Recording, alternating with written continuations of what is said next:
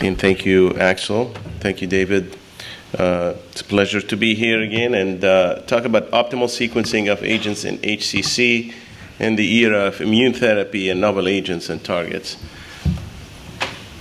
So these, just to go quickly through the, the landscape of, uh, of treating HCC uh, just in, um, with level of evidence uh, according to stage, but we know at least for level of evidence one, what we have in treatment of advanced HCC, sorafenib, lenvatinib, regorafenib, and cabozantinib, level 2, um, with a question mark actually are the immune therapeutic agents now, nivolumab and pembrolizumab.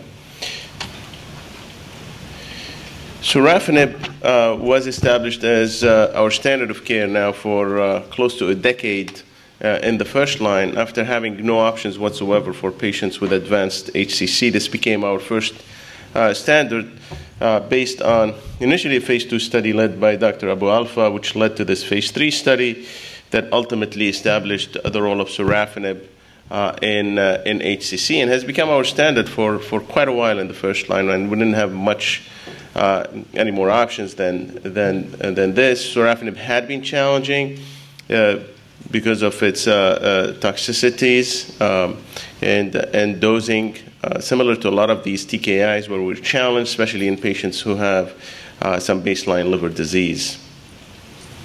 And a number of trials actually tried uh, to look at similar agents or try to enhance uh, the activity of sorafenib. And unfortunately, all of those ended up being negative. Again, another study led by Dr. Abou-Alfa with sorafenib plus doxorubicin, 80802 CALGB, just published in JAMA Oncology. Unfortunately, did not show that doxorubicin adds uh, value to sorafenib. Uh, that was actually a very important study, I think, just from the fact that it does show that uh, doxorubicin probably does not add much value in this disease overall, period. As you know, before sorafenib, doxorubicin was pretty much a standard, um, a poor standard for us, but we had essentially no other options. And I think this, this validated that chemotherapy perhaps does not have much of a role in this disease, and it's primarily biologics and perhaps immunotherapeutics. And there were others that looked, uh, unfortunately, again, all of them ended up being negative. Uh, we'll, we'll touch upon lenvatinib, which is the, the uh, other agent now uh, that's approved and used in first line treatment uh, of advanced HCC. This was based on the REFLECT trial. The REFLECT trial is, uh, was a, a non inferiority trial powered for essentially showing that lenvatinib is non inferior to sorafenib in terms of survival as a primary endpoint. And so as you can see, the median overall survival of lenvatinib and sorafenib were similar, uh, so non-inferior, uh, with uh, essentially uh, reaching its uh, statistical predetermined primary endpoint. So that added another option for our patients with advanced HCC. The progression-free survival uh, trended to, to, to favor lenvatinib and, and the same for response rate. Now, keep in mind that these were secondary endpoints in a non-inferiority trial design, so be very careful how to interpret those. I mean, one can safely say that this agent is a safe alternative uh, to sorafenib in the first line. That's as, as far as I would go. Uh, the toxicities are, are different. Uh, lenvatinib, which is much more of a VEGF inhibitor uh, than anything else, has primarily hypertension. Uh, hypertension can be quite tough for some patients. 23% will have it more than grade 3. Uh, so it can be challenging in terms of management. On the other hand, sorafenib uh, has its primary toxicity as palmar-plantar erythrodysesthesia, uh, which certainly can be quite challenging. It tends to happen in the first month or two of treatment, uh, and for some patients, it can be quite, uh, quite tough to manage. So when we when we look at the at the results of the study and put this in perspective about what to do uh, when when we see our next patient with uh, advanced HCC and the choices of lenvatinib versus sorafenib, uh, so I think it's important to keep in mind the differential toxicities between the two. Uh, and when we look at essentially the, the discontinu discontinuation rate for adverse events, it's actually uh, pretty similar between the two. So one cannot say that patients are withdrawing from one versus the other because of toxicities. If anything, you know, a little bit more to the lenvatinib. Uh, both uh, both uh, agents had had uh, second line therapy received on this trial uh, at a rate of close to one third of the patients. So, how do we weigh uh, the treatment decisions? I mean, this is challenging. Non inferiority studies are very challenging to interpret because they really don't offer us the opportunity of understanding whether there is an agent superior. It just gives us an alternative rather than a replacement. Sorafenib has been really our standard of care for advanced HCC for a decade with a lot of challenges because of the toxicities. And lenvatinib, as I said, has been shown to be non-inferior. Secondary endpoints such as response rate and PFS, although seem to be better with lenvatinib because of the study design, should be interpreted with extreme caution. We talked about the side effects. I'll tell you, our biggest challenge is, frankly, since now we have second and beyond line options, and all these studies that we have on hand – uh, were actually in the setting of progress- progressive disease on sorafenib uh, and not lenvatinib. So the challenge is, of course, how do we interpret those studies uh, if we decide to use lenvatinib in the first line? Would we still still see the same uh, outcomes uh, for second line and beyond for those patients? Can we just extrapolate? And of course, this is a big question mark and should be taken a decision when, when deciding on how to treat those patients.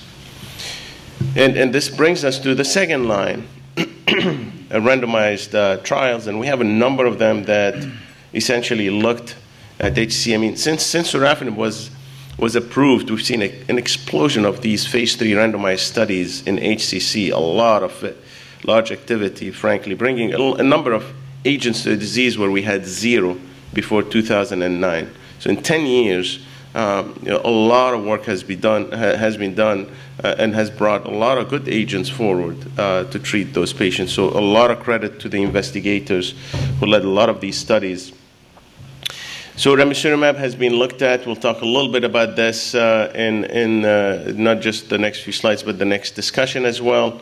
Uh, ramucirumab versus placebo was looked at in both REACH and REACH 2 with alpha fetoprotein more or equal than 400. There were uh, studies with Brivanib, everolimus, uh, that unfortunately were, were, were negative. Um, the first uh, study in the second line that essentially led to an approval of an agent uh, was the regorafenib, the RESORCE study, which looked at regorafenib versus placebo uh, in patients who progressed on sorafenib.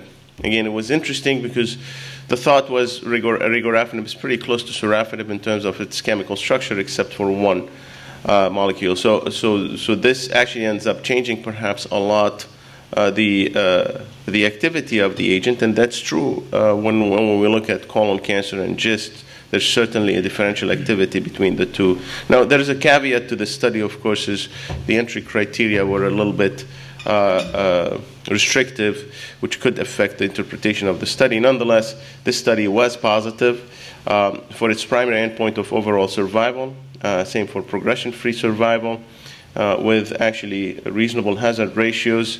Uh, and there was even the, using the, the median RECIST, uh, there was a 10.6 response rate with regorafenib, which when applied to RECIST 1.1 was 6.6%. So we don't see a lot of responses with these agents primarily stable disease. But this was positive and certainly placed regorafenib as an option in the second line uh, treatment. And when uh, this was uh, published in uh, now I think Lancet GI and Hepatology, looking at the sorafenib and regorafenib sequence for patients who received sorafenib followed by regorafenib, the median survival was close to 26 months. Uh, those that went on the placebo with 19.2 months. Again, to be interpreted with caution, given the fact that there are a lot of biases and, and, and selection uh, issues that happen with, uh, with inter- interpretation of results like these, but nonetheless, it does show that with the, the proper sequence and with uh, essentially exposure to at least two lines of therapy, we're starting to see patients with advanced HCC uh, surviving beyond the two years, which is pretty impressive by itself, understanding that we were limited to less than a year just a decade ago. And then this study uh, led uh, by Dr. Abou-Alfa, Celestial, uh, looking at cabozantinib versus placebo in HCC in patients who progressed on sorafenib. Um, so everyone had to progress on sorafenib, and then other uh, that that study allowed third line as well as second line. So there were third line patients as well as second line patients included. Um, the study uh, reached its primary endpoint again with, uh, with very reasonable hazard ratios, uh, good deltas. Um, and progression-free survival actually was, was, was pretty interesting and pretty impressive. And earlier, earlier on, you see the drop in placebo and cabozantinib maintaining uh, uh, an advantage with, um, with the PFS uh, over, over time uh, with a median PFS 5.2 versus 1.9 plus year. Uh, the toxicities of cabozantinib were not much different than expected. Uh, a grade uh, three or four uh, events. So again, P, PES primarily with cabozantinib and hypertension as the main toxicities, with a little bit of fatigue and diarrhea. So very very expected for this type of TKI that targets both VEGF and MET and perhaps a few others. Then that brings us to essentially another agent that also made its way uh, to the treatment of advanced HCC. So we, the REACH1 study essentially that compared ramucirumab versus placebo, or it's REACH, not REACH1. Uh, ramucirumab versus placebo uh, took all patients and unfortunately did not show any benefit in patients who failed prior sorafenib. And then uh, the, the, the, the, investigators looked at a differential effect between those patients who had an AFP more equal than 400 versus then less, and they've seen trends actually favoring ramucirumab, which essentially led to this phase two, uh, to this phase three study that selected patients specifically uh, for those uh, who uh, had alpha fetoprotein more equal than 400, and randomized patients accordingly to ramucirumab and placebo. And this study essentially reached its primary endpoint uh, uh, for overall survival and progression-free survival in patients who failed prior sorafenib, uh, with the toxicities as expected, primarily hyper, hypertension with the ramucirumab, um, and then and then hypernatremia, but primarily hypertension, which is expected for this. Um, ramucirumab has a very uh, reasonable safety profile, uh, unlike the other TKIs and certainly for patients with HCC has now become a welcome option. Um, for a lot of our patients, we're very reluctant to continue to proceed with more uh, tyrosine kinase inhibitors beyond sorafenib and now lenvatinib. Uh, so, unfortunately, this ends up being limited to only those patients who have an alpha fetoprotein uh, more or equal than 400, which forms less than 40% of patients with HCC. All right, now delving into the role of immune therapy, and this is a little bit more messy uh, unfortunately. Uh, the, the excitement about immune therapy started first with this study uh, that was ultimately uh, uh, led to the conditional approval of nivolumab in second line. Uh, patients with, with HCC. This was a large single arm study, started with a dose ex- escalation and then went to a dose expansion in, including cohorts with uninfected HCV and HBV infected. The thought was that those with hepatitis virus infection may actually uh, uh, have a, a, a, larger inflammatory milieu, which may allow them essentially to respond uh, better to these immune therapy agents. It turns out that it, it doesn't really affect it. Those that respond, respond. We don't understand why. We still don't. Um, and those that don't just don't. And there were two groups of patients, sorafenib experienced, meaning pre-exposed, and then sorafenib naive. Uh, primarily the sorafenib uh, uh, experienced are the ones that were the larger group and ended up essentially to the approval uh, of this agent on a conditional basis. Uh, the uh, overall response rate across the board was about 20%, so relatively higher than expected for this type of disease. Although keep in mind, lenvatinib had a response rate above 20%. Um, now, again, uh, you know, the, the, the, responses tend to be less durable than when we see with the occasional patient with, with HCC exposed to immune, to an immune agent that actually responds. The median PFS, as you see, is pretty much in line of all other studies, which essentially means that the median, um, at least historically, uh, this would not perform any better than any tyrosine kinase inhibitor uh, on hand. It's, it's, it's being proposed that mostly those patients at the tail are driving uh, most of the benefit, about 10 to 20 percent of the patients. So this uh, essentially took nivolumab versus sorafenib in the Checkmate 459 study, comparing essentially nivolumab to sorafenib. Uh, this study that will essentially will be presented at ESMO was negative, meaning that it did not show that nivolumab would achieve uh, a significant improvement over uh, sorafenib uh, with a hazard ratio of 0.85 uh, and, and essentially in, in non-significant fashion. So unfortunate, uh, but in some ways, I hate to say that, in some ways, somewhat expected given the lack of selection.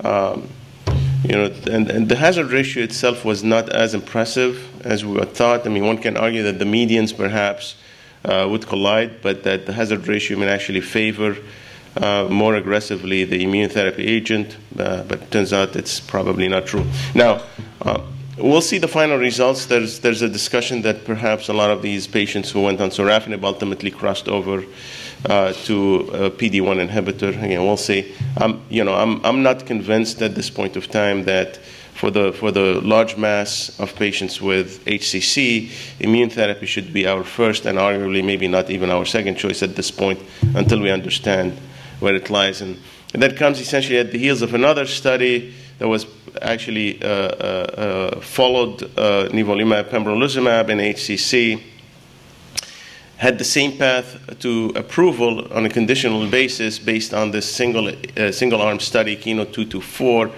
which again did uh, not show uh, did show uh, a response rate of, of uh, close to 20%, about 17%, uh, durable responses, and then led to its conditional approval. But again, when we went to the phase three, this was this was essentially you know, presented.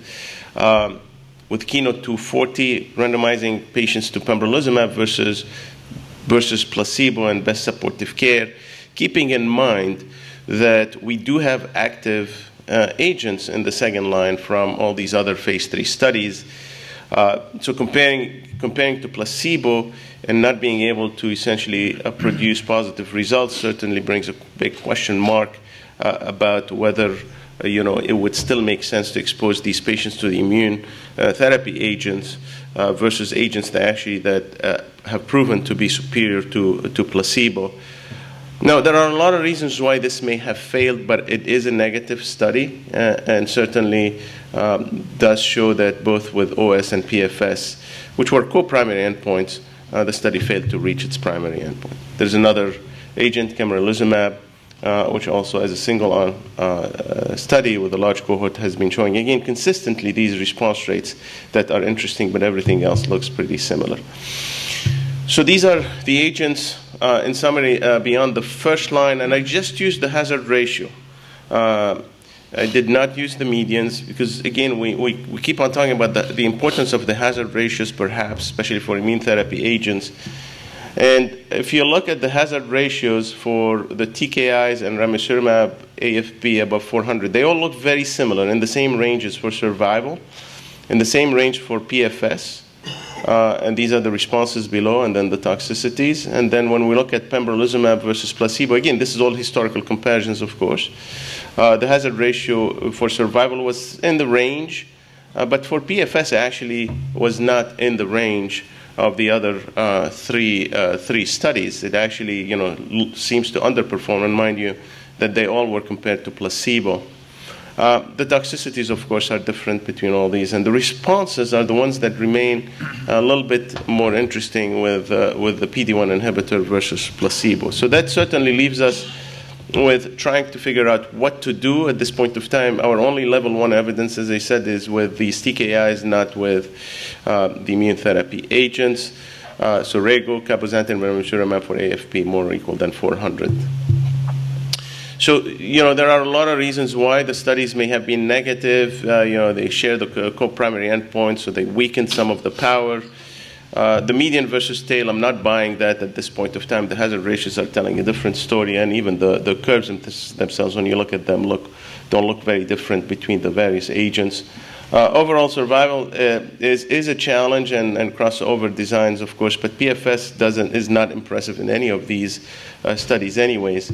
Um, so, you know, looking at perhaps thinking about more biomarkers, PDL1 itself does not seem to select CPS, I mean, there are hints that CPS and PDL1 may select a little bit better, uh, but they're really not differentiators. There are also uh, this was presented by Anthony El-Khoueiry, uh, looking at perhaps some T cell markers like a CD3 positivity, perhaps uh, leading leading uh, T cell expressing uh, CD3, leading uh, the pack in terms of predicting for response. These have to be validated uh, prospectively. There's also a lot of work that's being looked at in gene expression signatures that may relate to response. Again, all these are observations from the cumulative knowledge from those studies that have been uh, uh, presented, uh, but unless validated prospectively, they don't have much value at this point of time. So where, where do we move next? And this is happening now. Uh, you know, there are certain, uh, uh, and we'll talk a little bit more about this, but there are a lot of activity in trying to enhance immune checkpoint inhibition with additional CTLA4 blockade, OX40, uh, or the most interesting now are actually you know, combining them with anti-VEGF combinations, and we have two examples of this, lenvatinib and pembrolizumab in a phase 1b study that show some really interesting uh, responses and, and durability of responses, and the same with atezolizumab and bevacizumab, uh, where the response rate uh, was uh, close to 30% with the combination of, of atezo plus bev and a favorable toxicity profile.